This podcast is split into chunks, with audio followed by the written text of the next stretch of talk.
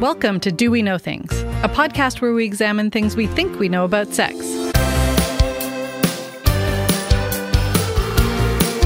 Content warning this podcast includes discussions about sex and relationships.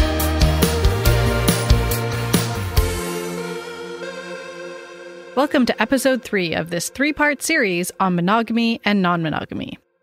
For the last two episodes in this series, I've been mostly focused on the monogamy side of the equation, trying to figure out if humans are meant to be monogamous or not, and why monogamy is so dominant in Canada and the US. But consensual non monogamy is also a crucial piece of the relationship style puzzle. In this episode, I'll explain some of the many varieties of consensual non monogamy, but broadly, you can define consensual non monogamy as including any type of relationship or interaction where people are having sexual, romantic, or intimate relationships with more than one person. So, I'm a non monogamy researcher. I practice consensual non monogamy, and I'm currently on the American Psychological Association Division 44 Committee on Consensual Non Monogamy. Phew, that's a mouthful.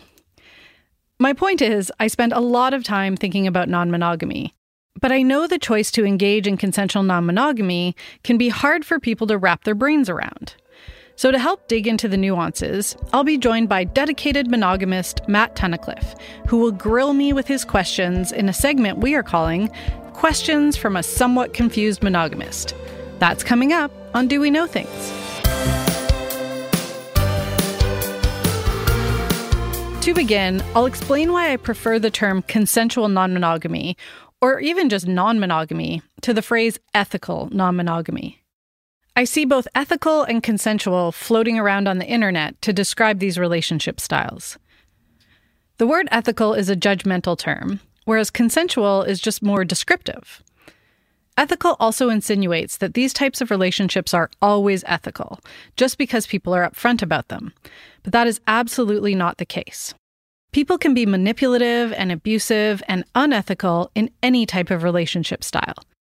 So, those are some of the reasons why I stick with consensual over ethical.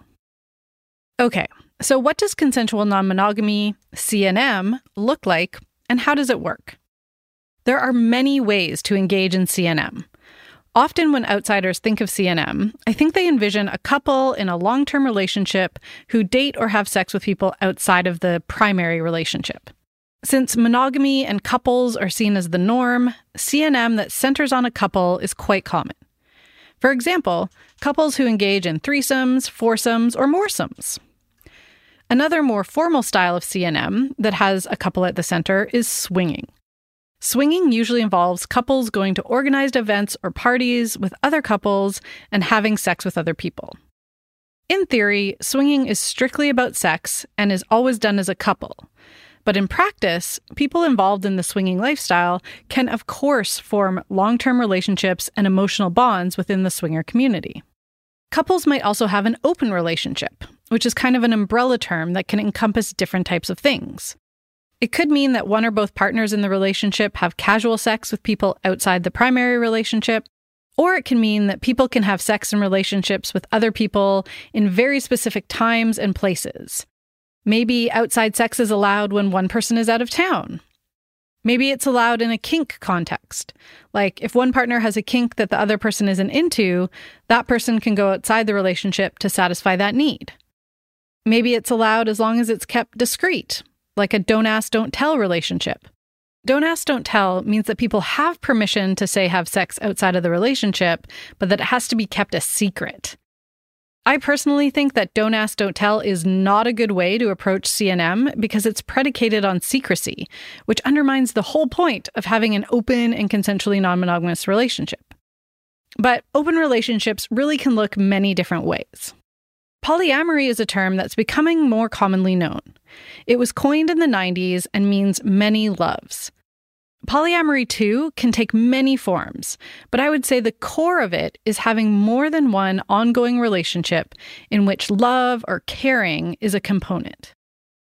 Some people identify as solo poly, which means they don't have a primary or nesting partner, so someone they live with, but do have more than one long term partners.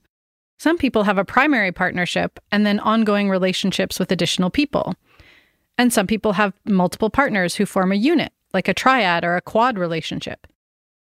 Some people in polyamory reject the concept of hierarchy and see all partners as equal, and some people have primary and secondary partners. Polyamory can involve relationships that are sexual, romantic, or intimate, or some combination of the three. Something that has been personally validating to me as I've learned more about CNM is the concept of relationship anarchy. There are different interpretations of this concept, but it essentially means moving away from privileging specific types of relationships, usually the primary, romantic, sexual, and intimate relationships. We're socialized to put these types of relationships first and to devalue things like intimate friendships. I've always felt uncomfortable with the idea that a romantic relationship should be a person's number one priority. I love the idea of valuing different relationships as equally important, or at least not prioritizing one specific type of relationship. This is easier in theory than in practice, but I really like the idea of it. So that was your crash course on what CNM might look like. To dig more into details, joining me now is one of my collaborators on the podcast, my script advisor and general idea bouncer offer, Matt Tunnicliffe. Welcome. Lisa Dawn, it's nice to be back on the podcast. Nice to have you back. Last year on Do We Know Things, we did a segment called Awkward Questions from Confused Guys, where Matt asked some guy questions and I dug into the answers. I learned a lot. I'm still processing from a year ago. We thought to wrap up the series on monogamy and non monogamy, we'd try a segment called Awkward Questions from a Somewhat Confused Monogamist. Matt, are you a somewhat confused monogamist? Well, Lisa Dawn, uh, you know, I've been loving this series uh, for, over the past few weeks, but uh, as someone who's been in a monogamous relationship for the past 14 years now, hi, honey, if you're listening, uh, and who has absorbed a lot of knowledge about non monogamy over the past few weeks, I've got some questions. Have you got some answers? Yes. All right, before we start, I want to give a little background about where I'm coming from. As I said, I've been in a heterosexual monogamous relationship for 14 years, married for 11, and we have an eight year old son together. Pretty standard. And, uh, you know, I've been listening and, uh, you know, I really uh, found it fascinating. I really believe in the science when you talk about how most animals are, are non monogamous and even species like birds and stuff that, that pair bond are not necessarily, um, you know, sexually monogamous. Uh, they're just socially monogamous. Uh, and I'm reminded of that great uh, Douglas Coupland quote when he's kind of asked the children's game question If you were an animal, what animal would you be? And he replies, Well, I already am an animal. So yes. it must be the same for humans. And, uh, you know, I think that's, you know, you can extrapolate that data and, and you know, um, it's a lot of the reason why you know 40% of marriages end in divorce and um, you know most marriages in canada last 12 to 14 years on average. So you know it, it, it's a lot to think about over the last uh, last couple of episodes that, that you've given to us but um, uh, still, I mean, as as much as I've sort of thought that the episodes in non-monogamous and consensual non-monogamous relationships might be the future, but I'm still not 100% convinced by that. I mean, I still think I have a lot of cultural baggage on top of that. I've spent the last 40 years being indoctrinated by, you know, fairy tales, romantic comedies, and pop songs, all telling me to look for that one true love. But it kind of worked. I found my one true love. But, yes. Um, that said, you know, I don't feel that um, people who um, you know, who say, "Oh, since I got married or since I found my one true love, uh, I've only had eyes for that person," and stuff like that. Um, you know, uh, and on episode one, you said a lot of your research. Um, or should I say, episode 40, uh, a lot of your research talked about um, how it's kind of, you found it was a spectrum of, of people mm-hmm. that between people who are very monogamous and very non-monogamous and you know I, I think it's there must be people that are like oh yes I, I only have eyes for the person I, I love but yeah I, I do think that people see attractive women and men and they say, you know, I want to be with them or I want to know them or I want to, I want to fuck them or whatever. But, um, but, you know, it's, it's that, it's that thing we want to see beautiful people and we want to make that connection. And the whole, I mean, I feel, I feel that's the whole reason, you know, we have celebrity culture is we want to see beautiful people do beautiful things on stage or in real life or whatever sort of thing. So I'm going to, so that's where I'm coming from. Mm-hmm. Um, I realize it's a big institution monogamy, mm-hmm. as you talked about with with the last episode. So I'm going to I'm going to ask some questions and try to get some clarification.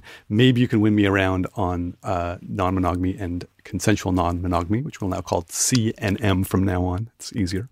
Uh, and I want to preface it by saying some of my questions may come off as naive or um, not disrespectful, but sort of just uh, I, yeah, I, I, don't know where I'm coming from, but I'm just trying to understand. No disrespect to the uh, CNM community. So feel free to come at me with questions about monogamy. We'll make it a real debate. so that's that's my piece said. Um, I want to start with a kind of broad question to start out with, and that's that's what are the ground rules of a CNM relationship? That is an excellent question and one that is very confusing for many people or concerning for many people. And the answer is I'll start with that there's no one set of ground rules. It really depends on the people involved in the relationship, the style of relationship. So, before I invited you on, I talked about the different categories of non monogamy. Of course, there's also just sort of the general open relationship that doesn't have like a predefined structure. But if we're thinking about something like swingers, for example, usually that's a more codified thing where couples go to places with other couples. So it's like this very paired activity. And then sex can happen at those places with other couples, but with your partner present, or at least, if not participating, but like around and fully knowing what's happening. And in those situations, too, though, there can be rules about uh, body contact. So you can, you know, fool around with someone else, but no penetration. Or there's all sorts of rules that different couples come up with in swinging. If we're talking about more ongoing type relationships, so you can have a polyamorous relationship, for example, that has three or four people in it. And so I think often when people are thinking about consensual non monogamy, they're starting from the idea of a couple then branching out, which is common. But there's also relationships that start as a three person or four person relationship. And so maybe within that relationship, they are, it's what's called polyfidelis or fidelitas, um, which means within those four people or three people or however many um, they are uh, only having sex and romance, etc., with each other, um, not with people outside of that relationship. So it's still non monogamous, but it's a closed non monogamous relationship. When you talk more about couples who are then it, the rules can be highly varied. And often what we see is that early on in people branching out and dabbling in consensual non monogamy, or I'm going to try to use CNM as you did, since it's much easier to say. Uh, but there's often a lot of rules. So it can be things like you can only go on dates when I have dates. You can not do certain activities with the other person. You can, or other people. Um, you can only communicate with them in, these ways and at these times. So I think a lot of fear goes into creating these rules that sort of create more rigid boundaries.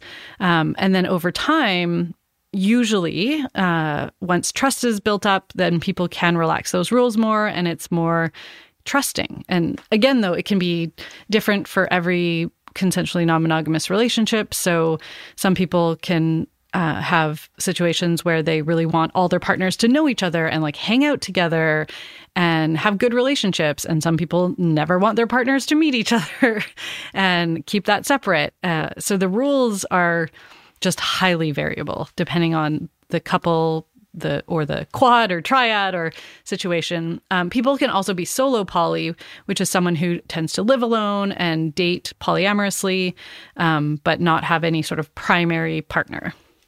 What's the penalty? Obviously, not in a solo uh, relationship. What's the penalty for you know breaking those rules? I mean, in a in a monogamous relationship, obviously, either this you know the couple splits up or the, the relationship go through a bad time or whatever, but what's the penalty for breaking rules like that? Again, that would be something that's negotiated within the relationships themselves. And in some cases, it could be similar, like it could lead to breaking up, um, especially if there's a violation of trust. That can be really challenging to navigate. But it's the same in any relationship when there's a, a violation of trust. And I think one un- or co- something that people don't understand is there still can be like cheating and lying in openly consensually non-monogamous relationships where people are are doing things like violating the rules or seeing someone secretly or you know there's all sorts of ways in which you can still have um, violations or and like quote unquote cheating within an open relationship, which sounds strange, but the foundation of a good consensually non monogamous relationship is both trust and communication, and within that, consent. So there's just a lot of talking about feelings, about boundaries, about you know, what happens if you violate a rule? Like all of that stuff is constantly being negotiated and discussed. So, absolutely, it can, the penalty can be we're breaking up. Uh, I do think, though, because the foundation of any non monogamous relationship should be one of trust, negotiation, and having all sorts of conversations, I suspect that there might be a, an ability to be able to work around that and, you know, renegotiate things in a CNM relationship, um, maybe more so than in a, a, monogamous relationship, because I do find that in monogamy land, it's sort of like if you cheat, that's it. Like that is the violation of all that is holy. Um, and Dan Savage, the sex advice podcaster and columnist, often says, like, we have this rule that you can't touch anyone else with your genitals. Like, why is that the rule that, like, is the immediate grounds for disbarring someone or like breaking up with them? That's I mean, it's fascinating. As, as I said also in the in episode forty, it was you know, it, most monogamous couples may not even have had the conversation mm-hmm. about what is monogamy and and what uh, what what's that line. You know, and, mm-hmm. and your studies on on well, this is cheating, and you know, kissing is is is considered cheating, but uh, but sex is considered something else. Mm-hmm. So, yeah. Mm-hmm. Yeah. And there's some recommendations like Esther Perel, who's a sex therapist and widely known um, author and speaker about things like monogamy um, she often encourages people to like flirt with others because that can remind your partner uh, like if your partner being able to see that reminds them that you're desirable and um, that's something that can be beneficial to a monogamous relationship. Um, but then some people in monogamous relationships would see that as a horrific violation of their monogamy vows. I'm going to ask a question in a kind of flippant way, but uh, don't take it the wrong way. uh, but it's sort of a, a, bigger point, sort of thing. Um, so, in a non monogamous or a CNM relationship, who pays the cable bill? and don't answer that. It's just the first kind of thing that popped into my head. But I do want to talk about one of the advantages to a monogamous relationship, and that it's the ability to kind of build wealth as a couple. You know, something that you can pass along to the next generation, i.e., your kid or kids.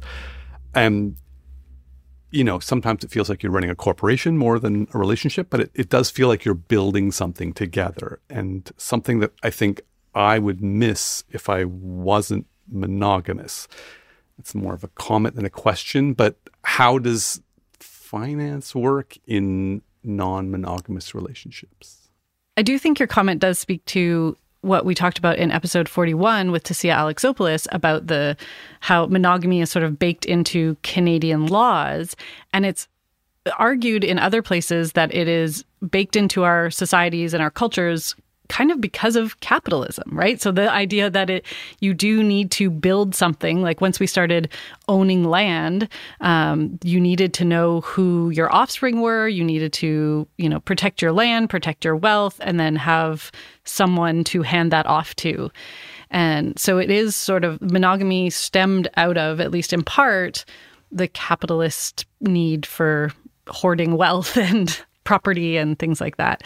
And so I, I think you're right that monogamy it does feel like that sometimes like a corporation because it is like a marriage is kind of a business relationship and historically it very much was that if we look back say in england in the 16 1700s um, you know it was a property exchange even and it, particularly in the higher classes it was like how do we protect our wealth um, so I, I don't think that it's incorrect to think about monogamous relationships that way and then wonder how does it work when you're not monogamous?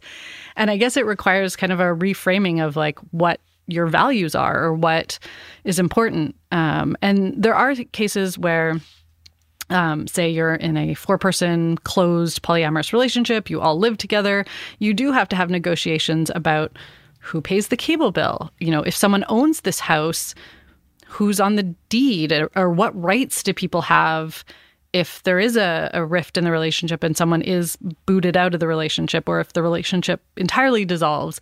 Like when you are engaging in um, more of the household sharing things in a non-monogamous relationship it gets tricky and there are no laws at all at this point to protect us particularly not in canada. Uh, if you look in some jurisdictions in the US, um, I know, I think Boston is one of them. Um, I think San Francisco is another. They're actually moving within the cities to have specific rules and regulations around consensually non monogamous and particularly polyamorous relationships, where if there are things like shared assets, that those things can be divvied up fairly. Um, but then you have things like health insurance, for example.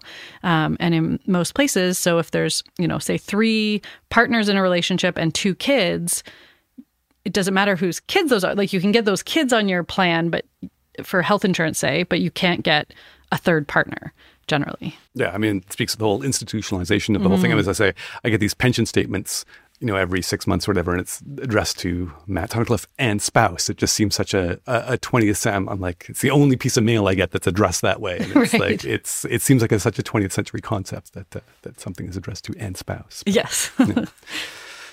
Um, yeah, I mean, it, it's a funny thing because you know, you know of people people who stay in relationships because of it costs a lot to leave a yeah. relationship. It yeah. co- they they feel trapped in a monogamous relationship mm-hmm. that they're not happy with because of the money thing that they want to. You know, it's it's cheaper to live two people living splitting a cable bill um, rather than living alone, kind of thing. So mm-hmm. it, it obviously keeps some people unhappily in relationships that are, are monogamous. Absolutely. It is very expensive to leave a relationship that you where you if you own property and you've like or even if you just own furniture together. Um, and in so many places where rents and costs of living are going up, like maybe you cannot afford to live by yourself. And so I think that monogamy can sometimes trap us in those types of relationships.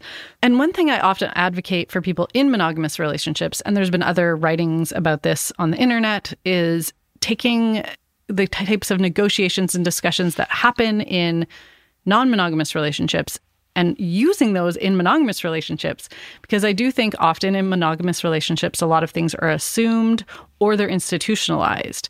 But I think of when my partner Jeremy moved here to New Brunswick from Vancouver, he gave up a job, he gave up like a life to come live here.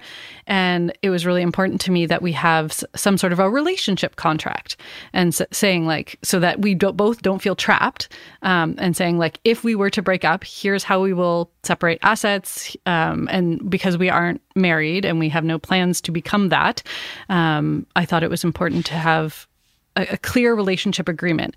And so there's like the legal pieces of it, but then there's also the things we sat down and hashed out like when are we doing chores? Who's doing the chores? Again, because often those things aren't talked about, particularly in heterosexual relationships. It's assumed that there's this specific divide of how things work. Um, but I think having explicit, open conversations about your assumptions in a relationship and potentially documenting them and having a you know something to refer back to of like you know these are the things we aspire to um, and so when there are concerns of someone say doing too many chores they can say hey remember back in the beginning when we agreed to this that's fascinating. It's like it's that's not what you find in a marriage vows or a marriage, right. marriage certificate or whatever. But uh, no, I think that's that's a fascinating way of setting up a relationship. Mm-hmm. Yeah. And it does bring that business transaction aspect into right, it. Right, right. But it is kind of that, especially if you're merging like finances and households and things like that. I think these things really need to be talked about. What about kids, though? I mean, how do they fit into non monogamous relationships? It depends again on the type of non monogamous relationship. Um, so, some people, if they are like publicly monogamous, um, often their kids don't know that they're non monogamous. And so that is just not part of their life. Um, for people who are in openly non monogamous relationships, um, children, there has been research on this, and children often see it as no different than like having step parents. Like other kids have blended families in this way. I have three dads or whatever it is. Um, and so the kids tend to adapt pretty reasonably to these kinds of situations. Um, of course, if you're parenting say as a triad or a quad, say two children.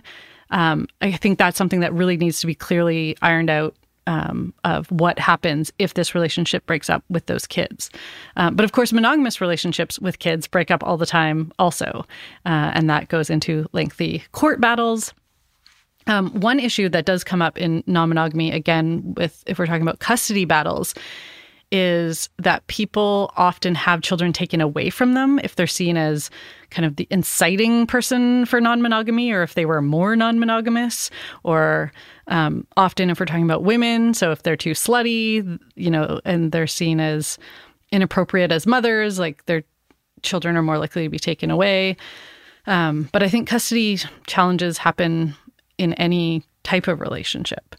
Um, does that answer your question? Is that oh, what yeah, you're getting at? yeah. getting I mean, uh, you know, it's fascinating because obviously I'm coming at it from my biases as a, you know, in a in a stable monogamous relationship and like this is a tough question, but really like yeah, I mean, co-parenting happens all the time, you know, and and uh, you know, blended families and things happen all the time. Mm-hmm. It's it's you know, it's the it's it's not not an exception anymore. It's the norm, and so um, obviously, yeah, finding finding a, a role for kids and a place for kids in a non-monogamous relationship is certainly a, you know, not a not unexpected, but um, or I should I should I shouldn't be biased against it. I mean, it, Mm-hmm. it should be this is um, the way most most children are, or a lot of children are raised these days in in in different families. Even though you know.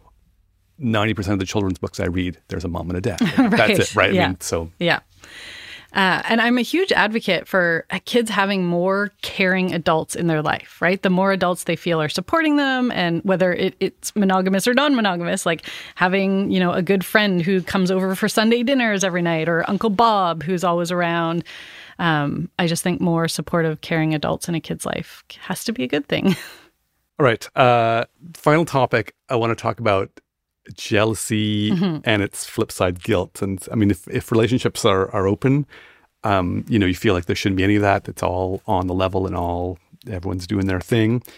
But I mean, they are pretty strong emotions, jealousy and guilt, and they wreak havoc on a lot of relationships. You know, I mean, I just wonder is my person fulfilled? Are they having enough sex? Are they not having enough sex? Um, are they who are they having sex with? It just seems like you know these questions would rage through you and just cause uh, like a recipe for disaster. Acknowledging again that you know obviously jealousy exists within monogamous relationships as well, but I you know I, I think. Yeah, it, it's. it's I, I think that if if you were to embrace non-monogamy, it would still drive you crazy. Yes, and that is a common assumption. Most people who are monogamous, when asked about non monogamy, one of the most common responses for why they would not be able to do it is they're like, I'm too jealous.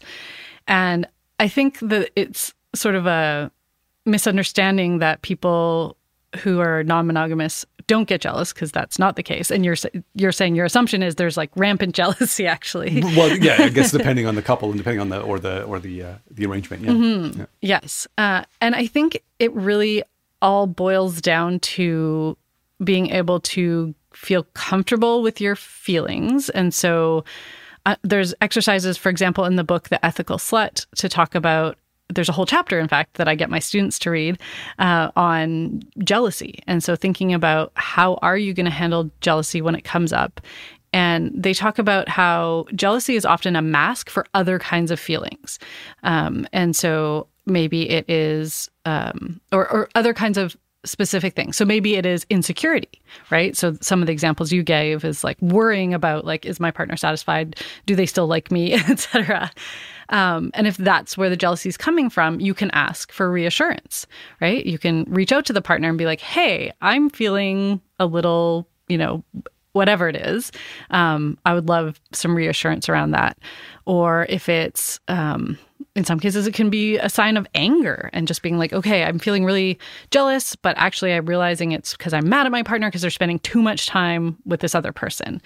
Um, and so then again, just kind of the the encouragement within CNM is to like take those feelings of jealousy or whatever they are um, and dig down on what is actually causing this feeling um, and how can i deal with it and also how can i get support for my partner or partners around this. And so one of the recommended exercises from the ethical slut is for you to make a list of ways that you can be reassured by that specific partner, and then a partner can do that, and then you exchange these lists. Um, and so I've done this, and it can be so handy when a, a partner is feeling insecure. I can like pull up the list and be like, you know, if one of the items is remind me of an awesome time we had together, I can just go into like, oh, remember that time and it was so awesome and we did this, and like then we kind of like rebond over this thing. Um, and again, I think this is something that all relationships would benefit from, like having a, a reassurance list. And then you can check in every couple of years and be like, does this reassurance list still valid? Are there other things that would be helpful for reassurance in these moments?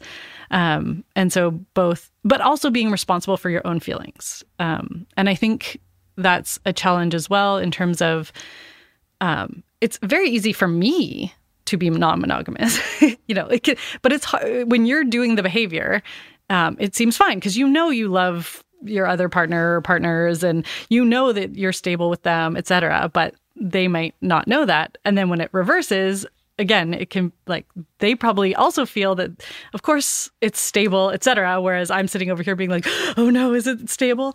Um so there's uh that part of it as well. Um and one thing I also wanted to add is the the flip side of jealousy actually is something called compersion, which is a word that was made up by consensually non-monogamous people, and it truly is like a feeling uh, the opposite of jealousy. It's like joy for a partner for an experience that they're having with someone else. Um, so, for example, if someone I knew somebody really wanted to have like a threesome with these two people and it happened for them, I would be like thrilled about that because I knew it was something they were excited about. Um, and so yeah that's another flip side of um, jealousy. And it's a benefit of cnm that i don't think really exists in monogamy land. See i always thought like guilt was like the flip side. It's like right, yeah right. I'm, having, I'm having too much sex right, with too many people and my partner is sitting at home alone kind of thing right? That, you know uh, yeah. Yeah and i can see that too the worry. And that comes up as well. Um, but again i think a big foundation of non monogamous relationships is people owning their own feelings and also advocating for their needs, right? So, not expecting all your partners to know what you need at any given moment, which again, I think is a thing that's sort of built into monogamous relationships, sort of like the, well, I've been ignoring him all day. He should just know, right? Instead of being like, I'm feeling really neglected right now. I'd really like if we could cuddle on the couch. Um, and so being able to advocate for your own needs and then also set boundaries and not feel like you have to meet every single one of your partner's needs.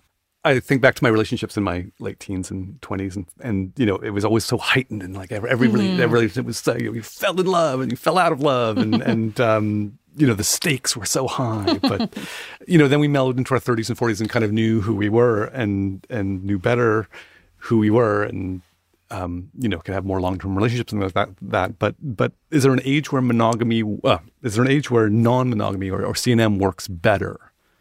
Um, which is a mm-hmm. maybe an awkward question but. No it's not an awkward question at all. And i think the answer is that non-monogamy looks different depending on your age. So for example when we're younger uh, or on average when people are younger there's more casual sex, right? So you have more like booty call relationships or casual hookups, like, and so people are doing non-monogamy, but not calling it that. They're, it's just like casual friends or casual relationships, and so that's kind of what it looks like when we're younger. Um, and the research does show that people who are in more like committed styles of consensually non-monogamous relationships, that does tend to happen 30s, 40s, 50s, and beyond. And so often it's when people are feeling more comfortable with themselves, more established in their relationships, or more established with their relationship with themselves, that they feel more comfortable to be able to explore different things. And if you look at swinger communities, very often it's people who have like teenagers, right? So they've done the parenting thing, um, they've raised their kids, their kids are busy with their own lives on the weekends, and then parents can start to dabble in sexual experimentation that maybe they've missed out on the last 13 years. Yeah, still it's it's still a, a, a mystery in terms of I still think you know as much as we look at those eagles in the nest mm-hmm. and you know they may not be they may be socially uh, monogamous but not sexually monogamous like they're not still uh, subject to the same sort of emotional mm-hmm. uh, complexity that a human has. I mean, maybe I'm misreading it. Maybe they mm-hmm. have a huge emotional, complex life that we don't know about and stuff like that. But mm-hmm. but you know, you look at around the animal world that, and you say, oh yeah, you know, everyone's out having non-monogamous sex, but they're not feeling the effects of it at the end. Mm-hmm, mm-hmm. Yeah. And I think that's true of all human experiences, though, as well. So, for example, um, you know, people will die. And for animals, death happens as well. They don't grieve it in quite the way that humans do. They probably don't have the depth of emotion. Um, but we still like love people that may die someday or love pets that may die someday. And so I think the if if the goal is to avoid any negative emotions ever, then I think we're really limiting our life experience. So absolutely, it can be much more emotionally charged for humans than for eagles. Um, but I also think the flip side of that again is the benefits, right? So the benefits of you know being really deeply connected with people, um, of being able to be open and vulnerable, to be able to share yourself, to be able to have your needs met in diverse ways. Um, there's also all the benefit side as well, although there is, there can be a lot of drama and trauma in some cases is this the future of relationships? Pitch me on why this is the future of relationships. Uh, I saw a meme a little while ago uh, that was like monogamy in this economy, and so in one sense, like when we have rising rais- rising costs of living, it makes sense to have households where multiple people can contribute towards the bills. Um, I'm being quite flippant about that, but it, it's uh, you know actually the other thing I thought is like you know you know, the idea of the universal basic income has been floated. You know, I think that would be great for non-monogamy in terms of like I think as I allude to like so many people stay in relationships because mm. there's no safety net right mm. when they when they mm. come out of it or whatever. But if yeah. you did have a universal basic income, actually would I think it would redraw um, relationships in, in, or in some relationships in some ways to to people being more drawn to CNM. Yeah, it, would give people the freedom to leave relationships they didn't want to be in, or like you said, redefine their relationships. So, yeah, I think financial components are a contributor to whether we're monogamous or non-monogamous um, or how we structure our relationships. But i often think it's funny like we're in late capitalism and things are so expensive and workers are not making enough money. And so i love the idea that sort of monogamy emerged from the creation of capitalism. And then because capitalism has created this huge wealth divide maybe that's why monogamy has to fall uh, because we can't afford to be in you know partnered like two person relationships and also like live in a home. Um, so that just amuses me a little bit. Uh, but in terms of monogamy being the way of the future, I really think that it is not for everyone. Um, as I said, I think in episode 40, when I first talking started talking about this, you know, I had inklings of my predilection towards non-monogamy in high school, but I, I never really thought of it that way. Um, whereas I have lots of friends from high school who you know have been monogamy minded their whole lives like it's never wavered for them. Um, and again of course there's lots of people in between. And so i definitely don't think it's the way of the future.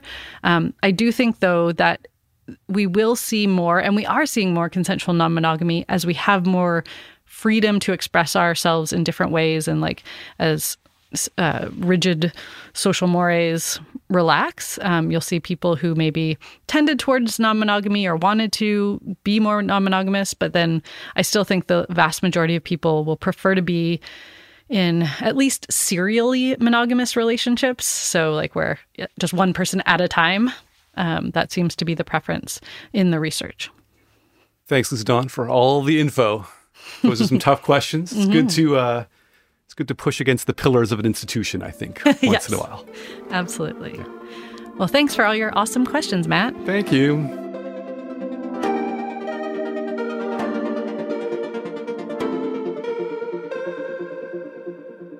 So that concludes this series on monogamy and non monogamy. One thing I wanted to touch on briefly about this episode is the idea of rules in a CNM relationship. Matt used the word rules in his question, but rules are often about controlling another person's behavior, which is generally not a good idea. I think agreements or boundaries, which focus on you and the relationship you want to create, are better ways to frame the things you feel comfortable with in your CNM relationship. In this three part series, my goal was to share knowledge about monogamy and non monogamy, challenge some misconceptions, and to encourage people to reflect on their relationship choices and needs. An overarching life goal for me is to destigmatize consensual sex and relationship choices people make and encourage people to make conscious choices about their sex and relationships instead of operating on assumptions about the way things should be. No matter what your relationship style, I hope you can take something from this series of episodes. That's all for this episode. If you have any feedback or peer review, I'm always excited to hear from you. You can send me a voice memo recorded on your phone or just a written email to doweknowthings at gmail.com. You can find a script for this episode with references and extra info on the website at doweknowthings.com. All music and sounds in this episode by Jeremy Dahl. Check him out at palebluedot.ca. Script assistance by Matt Tunnicliffe. I am Lisa Dawn Hamilton. You can find me on Twitter and Instagram at Do We Know Things, and you can email me at doweknowthings at gmail.com. Do We Know Things is released every second Monday, and you can find it anywhere you get your podcasts. Of course, I would love it if you could subscribe and rate and review the podcast on iTunes. Thanks for listening. I'll talk to you next time on Do We Know Things.